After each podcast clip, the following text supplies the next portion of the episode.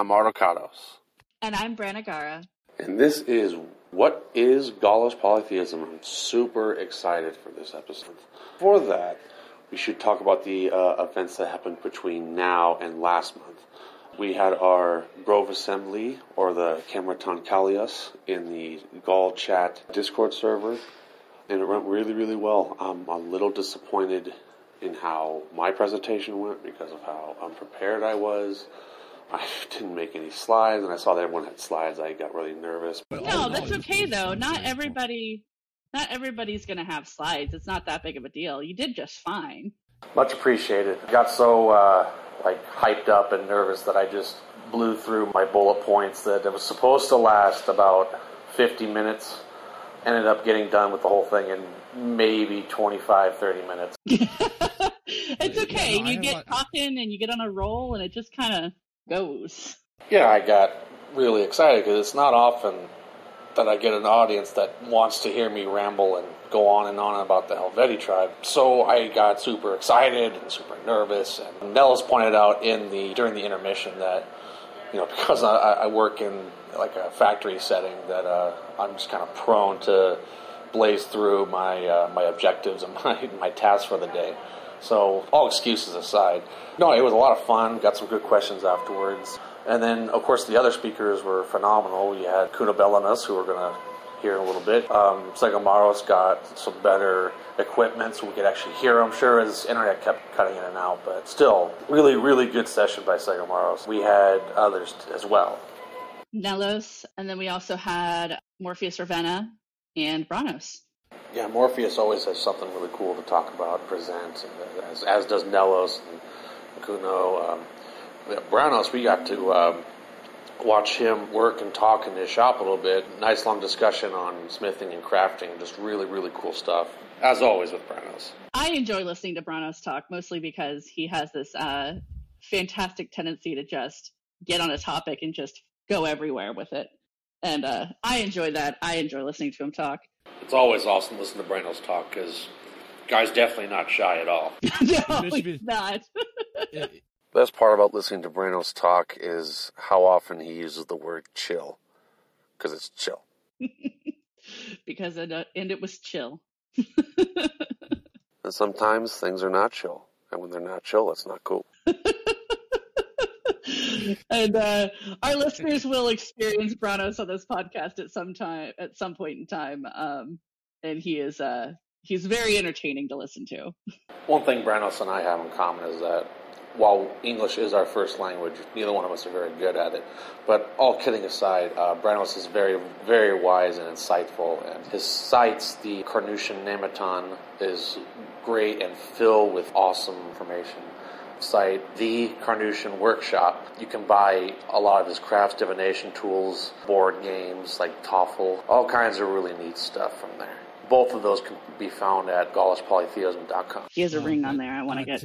I think I know which one you're talking about. My fiance saw one on there that was like a, a little leafy looking thing, and she's like, "Oh, I need it."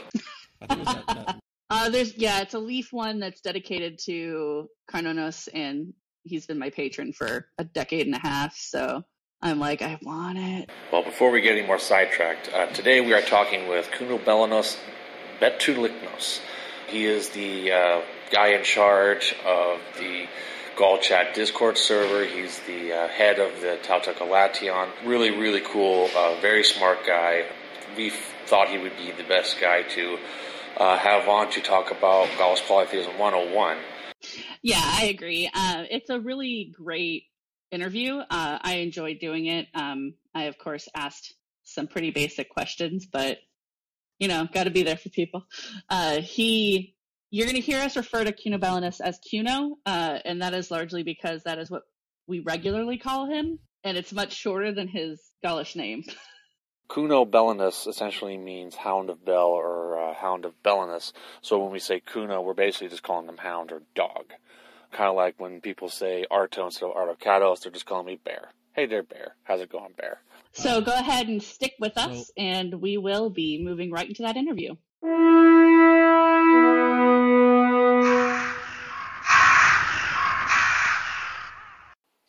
We are here with uh, Kuno Belinus Betuliknos. And uh, why don't you explain who you are, buddy? And Hey, uh, thanks for having me, guys.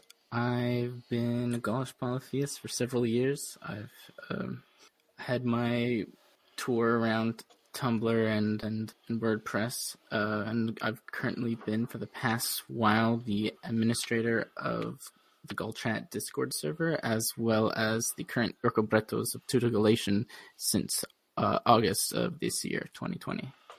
can you uh, explain what that uh, what that role is? Uh, well, the Vergobretos is the chief magistrate of uh, which is uh, an umbrella organization for all types of Gaulish polytheists. So it involves just a lot of, you know, admin work, ideas, and just getting people organized, you know? The um, the main topic at hand, and the reason we have you here is uh, we're going to go over. Very excited that we're doing this. Um, just Gaulish Polytheist 101. What is Gaulish polytheism? I'm going to go ahead and ask what's going to be probably a pretty simple question. Uh, in your opinion, what is polytheism? Well, polytheism is kind of like a an expansion on animism, which is a belief that there's spirits in all things, where um, to the point where these spirits are much more significant and they are worshipped as as deities, and there are many of them, you know, and the world's just filled with them. And while you may worship some and just acknowledge the presence of others, uh, you know, we're just ideas that we're just surrounded by gods all the time. In your opinion, what is Gaulish polytheism? Well, you know, as they say, um, you know, you don't quite know something unless you can, you know, sum it up uh, simply. So I'd say that Gaulish polytheism is the the the, the practices and, and customs of uh, you know the people of ancient Gaul and and how they're uh, interpreted today. Gaul is what is now France, Belgium, and Switzerland. And this is something I, I have heard a few people say, but uh, and, and this is kind of a rhetorical question, but would one have to be French, Belgium, or, or Swiss? Does bloodline matter? I guess is, is is where I'm driving at. Well, you know, there are like definitely modern ethnicities in those regions today, but you have to think about one the fact that it has been over 2000 years and just bloodlines don't really last that long you know? They they mix they they they split off they they become unique in their own ways. Uh, but even then the concept of gaulishness didn't really exist you know? The the the, the term gaul was you know is what Julius Caesar referred to that that land of the land of Gaul when they don't they didn't really see themselves as as one people like in that same sense because mm-hmm. what is is Gaulish is basically a shared linguistic, cultural, and religious tradition, which even then, looking into it, these things can be very varied, and like there's no hard definition of what these three things are, you know, like because there's multiple Gaulish dia- dialects. Uh, every single time you would go to a, look at a different clan, household, nation, tribe, they all have their own varied traditions and and gods they venerate, and it's and it's this the kind of idea that it, it just it uh, spreads from the from the Gauls to nearby cultures. So over time, like you know, because they had such an influential culture, they would they would influence others, and and just more more and more tribes and peoples would become Gaulish, and there was no kind of idea of ethnicity in that sense where it's just you know it's it's it's the, those three tenets of is what makes a Gaul. It's never it's it's like what language you spoke, which god, uh, gods you worshipped, what kind of customs you followed. That's what really determines what kind of people you were back then, you know, and just doesn't exist in the same way that we see it today because it's just much more a modern concept. So, you know, there is no Gaulish bloodline in like there never really was uh, if if if you do really want to look at it nitty gritty, then there would be like you know many many different Gaulish bloodlines, but at the same time, just the way that Gaulish customs spread was never through bloodlines. Generally, it was through just the influence of this, the very powerful culture that other people would look at and be like, "Hey, this is cool. I want to do it too." I couldn't agree more. One thing I like to add when uh, that kind of question comes up is that when Rome came through and kind of assimilated, uh, and then after that, you know, the Germanic tribes, that also really kind of muddies the bloodline thing because there was a lot of assimilation, intermarrying, and and you know all, all the types of different like you know, mixing of cultures, and, and, it eventually developed to what it is today. So in a way, a Gaulish bloodline, like you said, never really was a one single singular distinct thing but over time, a modern bloodline doesn't exist. But at the same time, if you are of Northern European descent, odds are you have a Gaulish ancestor here or there. Yeah, I mean, and I mean that's very, very true. Like, like you said, like Roman, uh, Germanic, uh, like you know, the when like France in its early infancy would go and and like you know assimilate the minorities very, very aggressively to the point of like wiping them out in some cases you know, the people living in the lands of France are, it is very, very difficult to trace uh, any of them back to Gaulish tribes. Even in, you know, Julius, bring, going back to Julius Caesar again, he described that the people of Gaul uh, were, were, were kind of aware of the fact and even as much as proud of the fact that they were one part from the islands, one part indigenous, and one part Germanic. You know, like even going into that, the Gauls very much knew themselves as as not a homogenous group, and it's just that was just the way that their their their their culture was. It was never locked to any bloodline. It was freely shared with their trading partners and their allies. Yeah, and I, and I wanted to bring this up because there are certain Facebook groups and uh, and just groups here and there, like on Reddit and whatnot, that that think that bloodline is a requirement for spirituality, and I think all of us here can agree that that is absolute nonsense. It's sometimes used as an excuse for racism, which is, if you look at it from a historical context, even very lightly, you'll see that that is bullshit.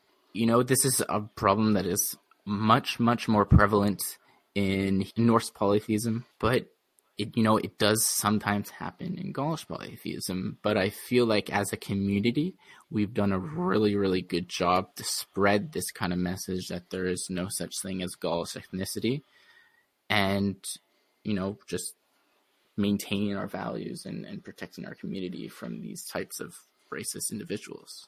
And it's, you know, and it, as a result, we've built a very beautiful community. Absolutely, yeah. We've established that there's no specific bloodlines. You don't require to be from X country to be a Gaulish polytheist. Now, with most polytheism, there is pantheons. There's pretty well defined pantheons. Is there a Gaulish pantheon? I mean, yes and no. There's a lot of Gaulish gods. There's almost 500 or over 500 over 500 but you know you would go to any particular nation or tribe and ask them what gods they followed you would get a very different answer you know they would have their individual pantheons for you know those nations tribes clans even households they would worship their own set of gods but there was no sense of of an enclosed pantheon or hierarchy that you would see in the other European pantheons. It was very much, you know, loose, broad. so of... more tribal than, say, the Greek pantheon, where Zeus is in charge and Hera is his sister wife, uh, and Gross. all of that. Or don't don't judge, don't judge. Uh, or with the Egyptians, or with like um, Odin being the leader of the Norse pantheon, things like that. It's just it's more tribal. I yes, I would agree. It was it's much more tribal. However, there are elements that seem to have been passed from like a you know the common ancestor of Proto-Indo-European polytheism of like the kind of the Lord giant slayer type god. You would see that in Taranis, and you know several other kind of roles that you could maybe fit into like similar similar kind of hierarchies but the thing is, is that that was never really uh, solidified. That was never really unified throughout Gaul. So it's like there are the similar archetypes, but you know they didn't have that level of, of hierarchy. As you both know, I do a lot of uh, reconstruction with the Helvetii tribe specifically, and and the various tribes of the Alpine region. something that I've noticed is that certain certain deities will kind of pop up frequently. Uh, I think the biggest one is Sucellos. He kind of pops up everywhere. Uh, Epona pops up a lot between these different tribes. I think that's to like, be fair. Epona pops up across everything European. true, true. But uh, I think that's the closest thing to uh, term I've used is like a universal Gaulish deity, and that only because I, I say that because they, they popped up in, in uh, across tribes, whereas like Artio is very specific, Arduinna is very specific, Paninos they are more centralized to specific regions rather than popping up all over the place like uh, the you know Sucellos and Epona and uh, Lugus. Oh yeah, there are like definitely a lot more uh, popular gods where we would see them like appear a lot more frequently in the inscription record. But honestly, at the end of the day, we don't really know how widespread a lot of these gods were. A lot of the time, we can make educated guesses where saying like, okay, well, this god is the specific god of this tribe, so it wouldn't really make sense for them to really be prevalent outside of this this tribe's area and then there are those ones you said like Sucellos, and there's also like Belinus and, and, and Taranis who just kind of appear in a lot more places, you know. So the assumption is is that okay, well, we can easily say that these deities showed up a lot more, but you know there are examples of deities that we only see one or two inscriptions of, but you know we don't really know. They could have shown up a lot more. They could have been limited to a region, but yes, there are definitely uh, there's definitely a distinction between like major gods that appear everywhere and more highly localized ones. So if you're not basing and I'm I'm sorry, I know I sound like I'm asking this as somebody who's not a Gaulish polytheist. I'm asking it for people who aren't Gaulish polytheists. um, if you're not basing it on a living tradition like some of the insular Celt tribes, like the Irish and the Welsh and things like that, and you're not basing it off of the well written down history of the Greeks or um, the Egyptians, why reconstruct something when there's so little to go off of? Well, I'm going to first open up and say that, you know, I disagree with the idea that there's little to reconstruct. When you look at things like the Roman or the Egyptian, you know, mythological cycles and, and pantheons, they don't really have to do much reconstructing. Uh, they just all have everything already. They just they just have it. But when we actually get into the the trend of reconstructing here in Gaulish polytheism, you discover how much there actually is hidden in academic text. Uh, you can kind of discern through similarities in neighboring traditions. You can find a lot. You just need to, you know, have that patience and have that focus to work and look for it and I feel it is hundred thousand times more rewarding when you put this together. Not to say that to be a Gaulish polytheist, you have to participate in this reconstruction, but there's an excitement in the building because it's like there's been a tremendous, tremendous addition in, in, in knowledge and in, in, in what we know regarding the Gauls and their practices in just the past few years, where there's been information that has just been waiting to be found by anyone. Like you don't need to be like a like a professor doing studies at a fancy university, just anyone to find. Uh, where you know Artocados, I like using you as an example, where you've gone through the academic records and you found Gaulish deities who are just been completely lost to time and just been waiting for people to rediscover them. And this is something that, you know, an, an ordinary person can do. And it is very exciting, especially in the community where you can know these people, even if you're not doing it yourself, you know these people who are putting the, like the whole picture together. There's also a benefit of also not having a lot. You look at Gaelic polytheism they have a lot of you know not to judge or anything they have a lot of but they have a lot of difficulties agreeing on things because there is so much to look at for when it comes to interpretation. And then a lot of what they do know is mm-hmm. recorded in the christian era. So it's it's been more transformed. It's a lot of the kind of the original energy has been lost.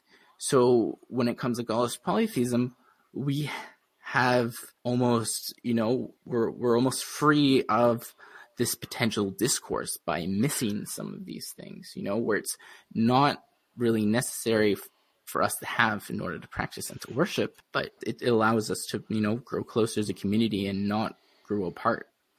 So with Gaulish polytheism, it more or less Gaul was gone by the time Christianization came along. So it's virtually untouched by it, correct?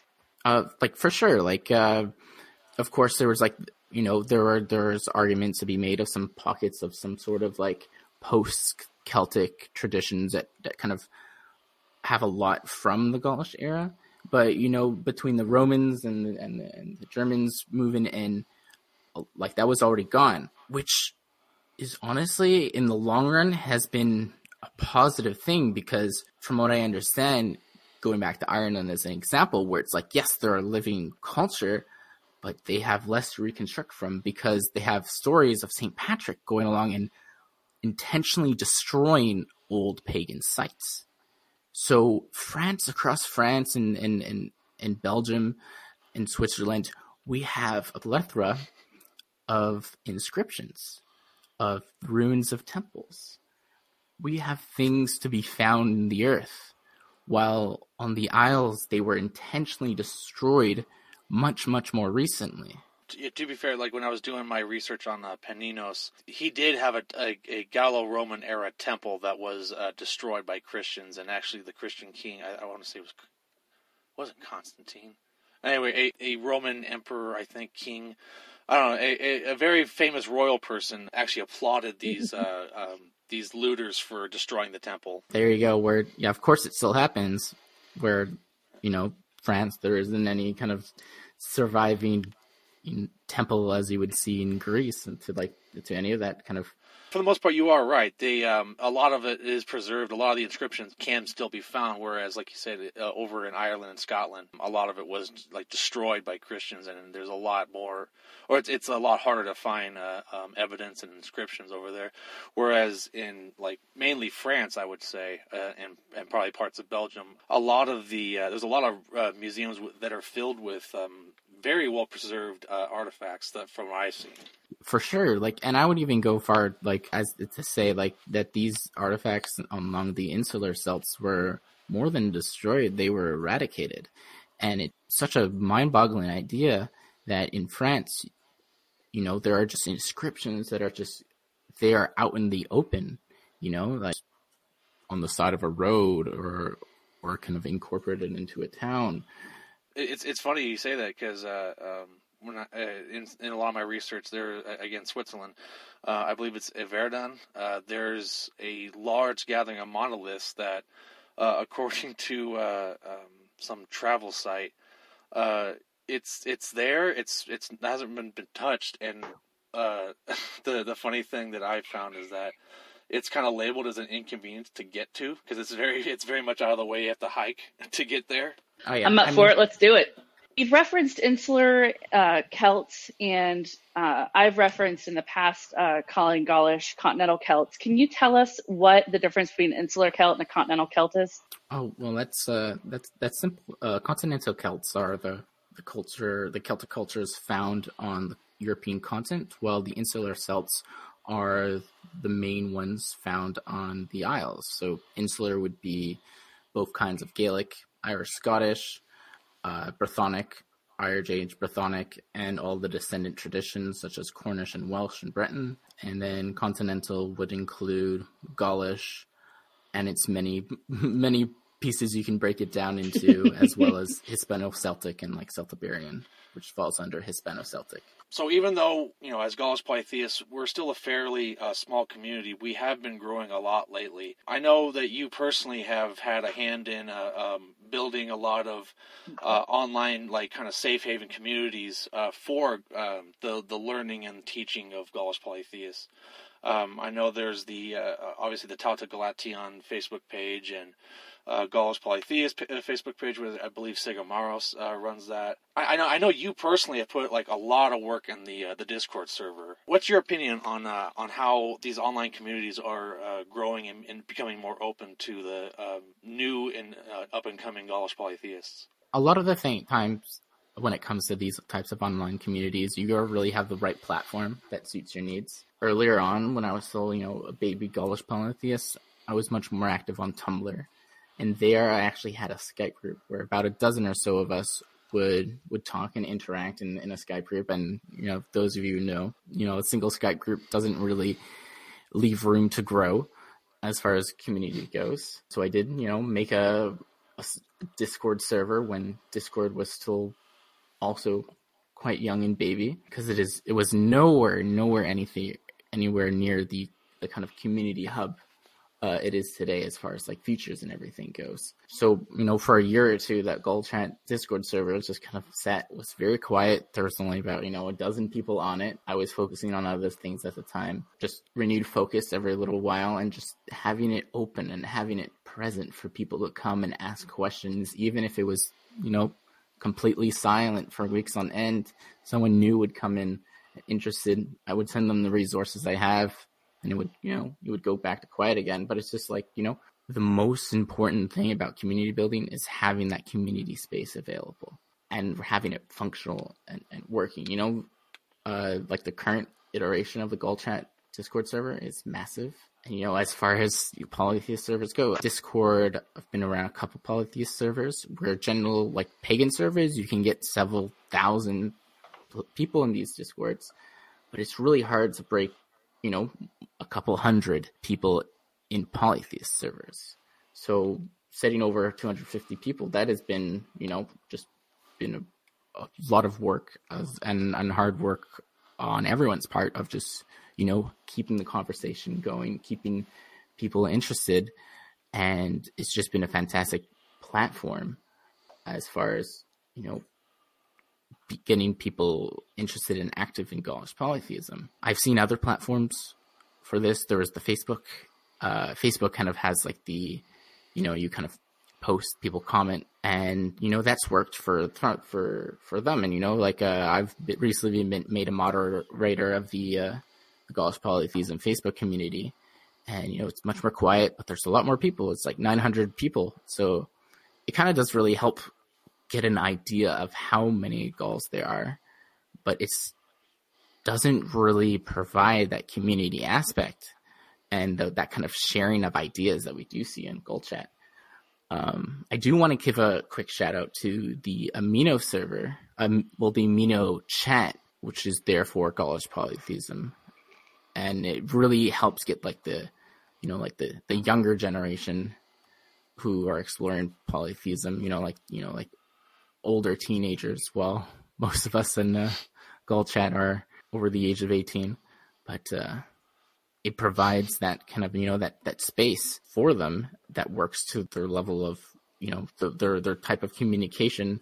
So, you know, there isn't really any kind of in-person spaces for Gauls right now, but just having those multiple spaces, Facebook, Discord, and Amino attracts different kinds of people who all share something in common.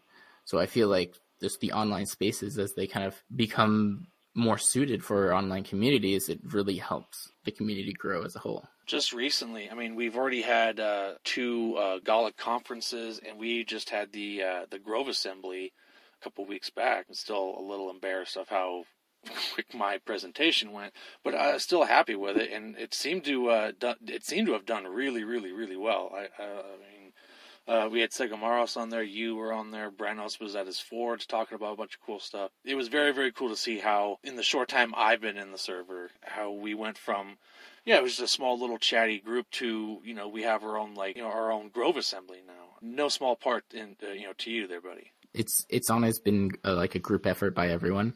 And I definitely feel as we grow, our rate of growth is, you know, exponential. It has been truly a beautiful snowball effect to witness. Years ago, I would never have, have dreamed of, of, something like we did with the Cumritan. Uh, and it just worked out so well. And I look forward to more of those. You know, the idea is that as we get more and more passionate people in the community, we're going to be creating more and more beautiful things. You know, we got the we got your you got your podcast up and running. Uh, we have that the assembly Tauta Galation has really kicked itself up a couple notches. You know, it's just like the community is really shifting into faster and faster gears. as we're all kind of working together towards our shared goals. And it's it's just it's just been wonderful to watch for me as well because you know before you joined the community things were definitely a lot slower and i'm not saying it's all in part it's all because of you but uh just to say a point where you know it's the in the past year year and a half where we have really really gotten our pace going and i look forward to continuing this pace yeah, no, I, I just got lucky. I showed up at the right time, and that's when everything started picking up. It, it had nothing to do with me. It's your charming personality. Oh yeah, charming.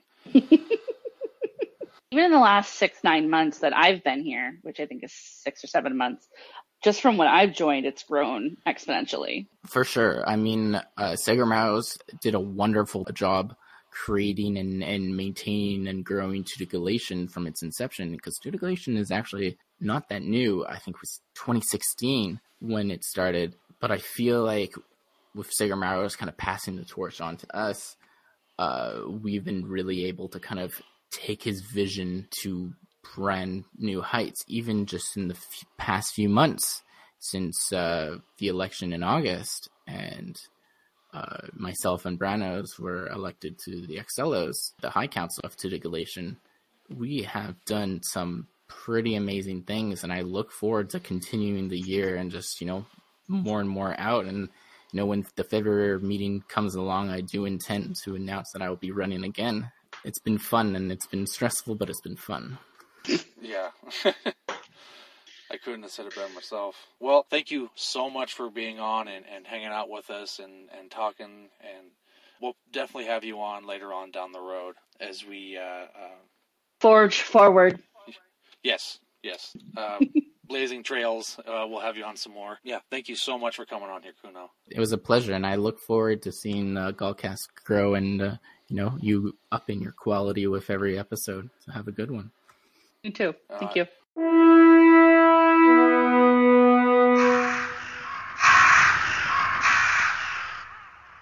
Hope you guys enjoyed that interview with Kuno Belinus. I know we had a good time hanging out with them.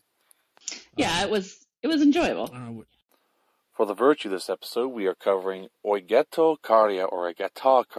This means hospitality, guest friendliness, generosity. Brenagara, what does this virtue mean to you? So for me, a lot of what this means is making sure that you're hospitable, that your space is is comfortable for everyone, but also that it's comfortable for you. Because if you're not comfortable in your space, nobody else is going to be comfortable in it either.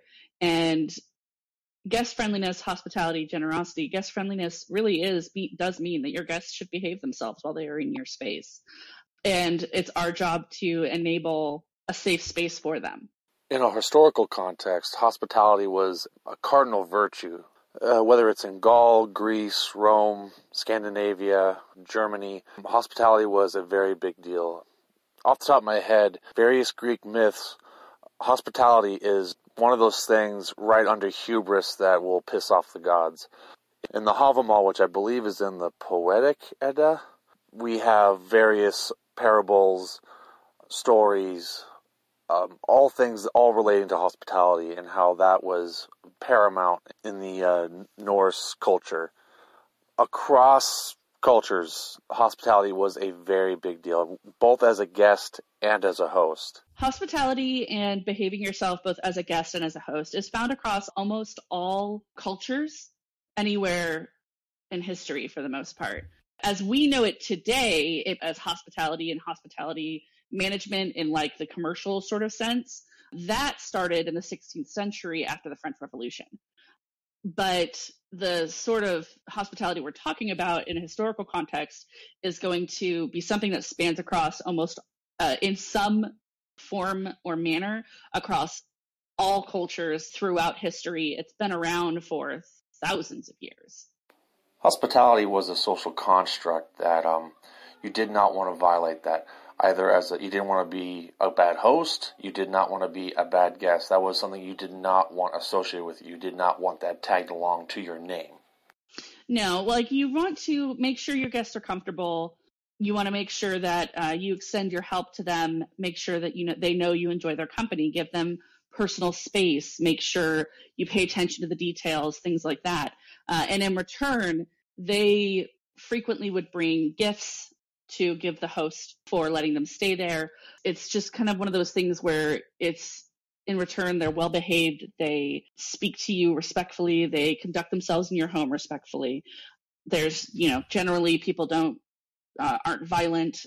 They uh, violence was discouraged. Kind of loud arguments or yelling at each other, which is basically verbal violence, was also discouraged. So it's just kind of one of those things where it's a give and take with hospitality. You provide them with this safe place to be and ensure that they're comfortable and happy, and in return, they basically are on their best behavior. In more of a modern context, and I'm going to admit a bit of a guilty pleasure here, but I like to go on YouTube and Facebook and check out these Karen videos. It's, just, it's It's absolutely horrifying seeing full grown adults going out and acting a fool. They're essentially breaking that social contract we've just been discussing. They don't show uh, or get tokaria uh, in any way. They, they're out in the world, technically guests in uh, private businesses, uh, public areas, and just violating hospitality, generosity, guest friendliness. There's there's none of that there. They are, and a lot of it is because that social contract has, for the most part, been transferred from what it used to be into a more modern state where even more recently where it is the the guest the the customer is always right the guest is always right except for that's not true if someone's coming into my home to stay with me and they behave poorly and they're nasty and they're demanding and they're just they don't appreciate that a home has been opened up to them. They're gone. They don't even get to stay for any length of time. I don't care if they're family. I don't care if they're friends. I don't care if they're strangers if they're not going to be appreciative of the fact that i've opened my entire home to them and my personal life and my family to them and make to make them comfortable and they're going to be terrible they're they're leaving. They don't get to stay. And that goes Yeah, for I've had any space to that i'm in And that's a situation that I've had to deal with before. Being a host, I've had uh, in laws or friends or just people over, and they're rude, whatever the circumstances are, and I, I've had to ask them to leave. It's not a great conversation to have, but it's one I've had to have because it just becomes a toxic environment if you have someone being an inhospitable guest in your home. And being a guest, I, I can think of a few occasions where I've been visiting family and maybe I've gotten a fight with a sibling, or uh, maybe a, a, a relative and I have disagreed on something. And if I'm feeling unappreciated and um, looked down upon, or whatever the case may be, I- I'll leave. And I've done that before. I've just straight up left and felt no regret about it. And sometimes this is what you have to do. I, and I've been in that situation as well. It's, it's it's a difficult one to be in. As a as a younger adult, I that I just I couldn't I couldn't do that. And now that I'm you know coming up on forty, uh, I'm at the point in my life where I'm like, no, I don't need to put myself in this environment, and nobody needs to put themselves in that environment. It's like you what you said before. As the host, your job is to create that safe space, and as the guest, your job is to maintain that safe space. It just doesn't make any sense why people would go into a safe space and disrupt it and make it toxic and makes it make it unsafe and unbearable for the people there. I don't know. Some people, man, some people. This can also be applied to um, the whole COVID mask thing and a- anti-maskers. It's still part of that social construct. It's a simple thing to wear a mask to keep others safe because you're respecting and honoring people around you, people you don't know, and to you know for whatever reason not wear a mask and, and spread the disease around, it, you're just being a, a thorn in the side of society. You're endangering your tribe. It's not okay. And it's like I don't like wearing a mask, but I have to to keep my family safe, to keep my coworkers safe, to keep my friends and family safe. It's it's all part of being in that tribal setting. Yeah, absolutely. And and that is that is very true. Now, with the generalizations aside, how do you apply this to your practice as a Gaulish polytheist? As a Gaulish polytheist, like I said before, hospitality is one of those key virtues that you see in a lot of different cultures, a lot of different mythologies, the Havamal, various myths and legends. So when up- when you apply Oigetokaria to your personal practice, you are honoring the gods in that way. Hospitality, respect for your tribe, respect for society is a way to honor the deities, the Dewoi, whatever deity you follow. That's how I see it, at least. How about yourself, Brenagara? Uh, much the same way for me, being able to have a place to offer and open up and be able to give people that place where they can go that is a safe space for them as whoever they are, for me honors all of my deities. It honors all of the Dewoi. And that's how I try and work it in. It is often very patience trying for me because generally I'm not a person who likes to be around other people. I am very much an introvert who spends most of my time alone. So for me, it's hard because I do have to open up for it.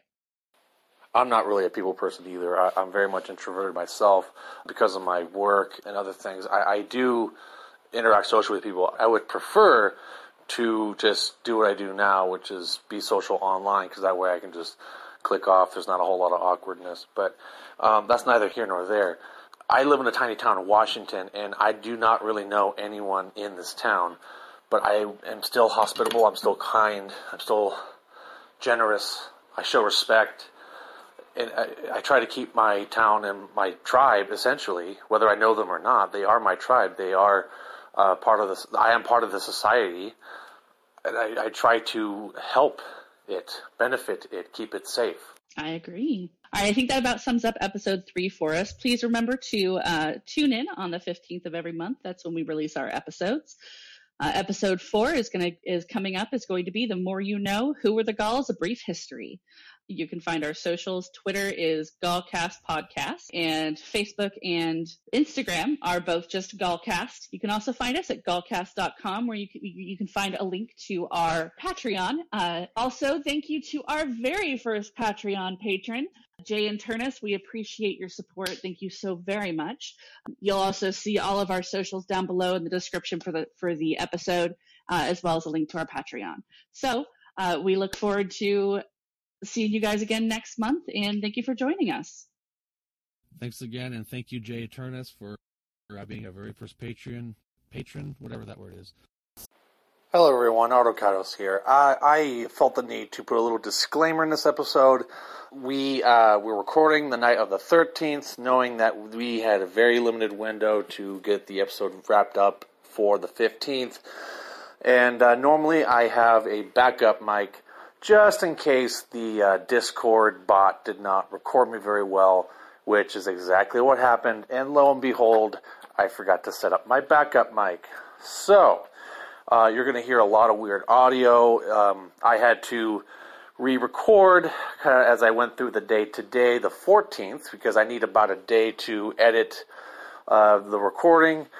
Um, so I, we weren't able to just sit down and re-record it. Uh, a lot of organic stuff. I just didn't want to ruin it either. So I just replaced my end of the audio because Brenagara's was just fine, which was uh, very beneficial. Um, so you're going to definitely hear background noise from my work. You're going to hear uh, uh, my kids playing music in the background here and there.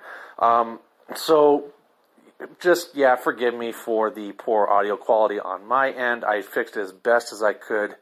Uh, but uh, you know, it was it's still a good episode. I'm still really excited for it. Uh, I'm really am uh, uh, hoping that you guys receive it well, despite kind of the weird audio issues I ran into. But you know, it is what it is, and I'm still proud of it. Um, so, without further ado, enjoy the show, everyone.